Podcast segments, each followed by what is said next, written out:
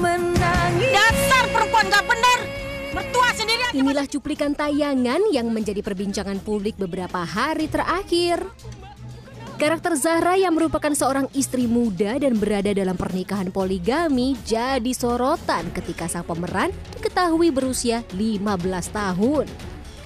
Tak sedikit pelaku seni Indonesia pun mengomentari hal ini, seperti Ernest Prakasa, Becky Tumewu, hingga mantan artis cilik Amel Carla. Adegan dan alur cerita yang menyimpang dirasa tidak memberikan pesan yang baik kepada masyarakat. Menanggapi kejadian ini, kepada detik.com Wakil Ketua Komisi Penyiaran Indonesia atau KPI, Mulyo Hadipurnomo menyatakan stasiun televisi yang bersangkutan akan mengganti pemeran pada sinetron tersebut serta acuan usia menjadi perhatian penting yang akan disampaikan ke rumah produksi. Dilihat dari sisi hukum, berdasarkan pasal 68 Undang-Undang Ketenagakerjaan, pengusaha dilarang untuk mempekerjakan anak.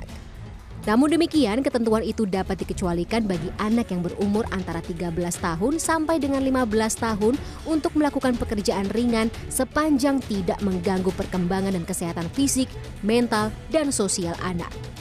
Demikian yang disebut dalam pasal 69 ayat 1 Undang-Undang Ketenagakerjaan.